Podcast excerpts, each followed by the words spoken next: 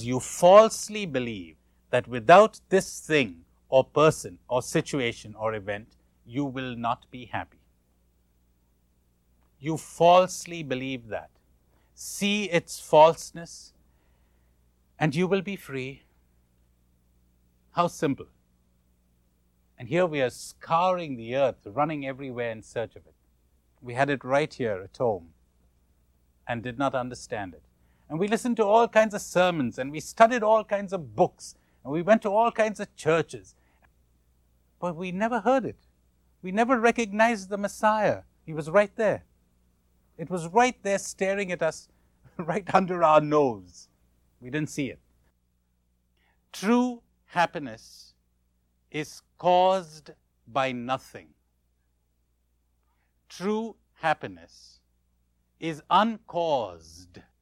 Ask the mystic why he or she is happy, the answer will be why not? No block, no obstruction. Why not?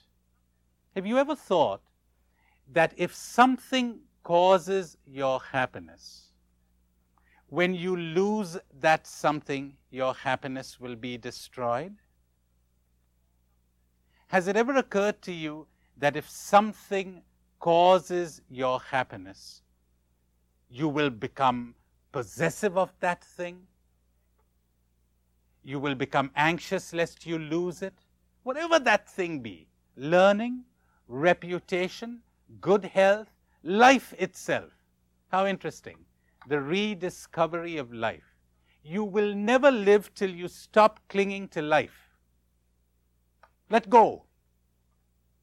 When you cling, happiness dies.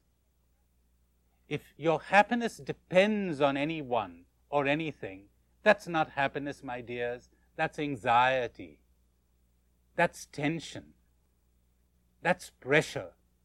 That's fear.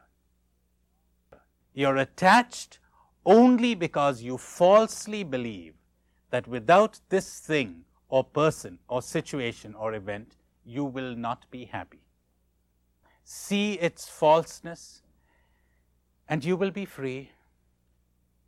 How simple.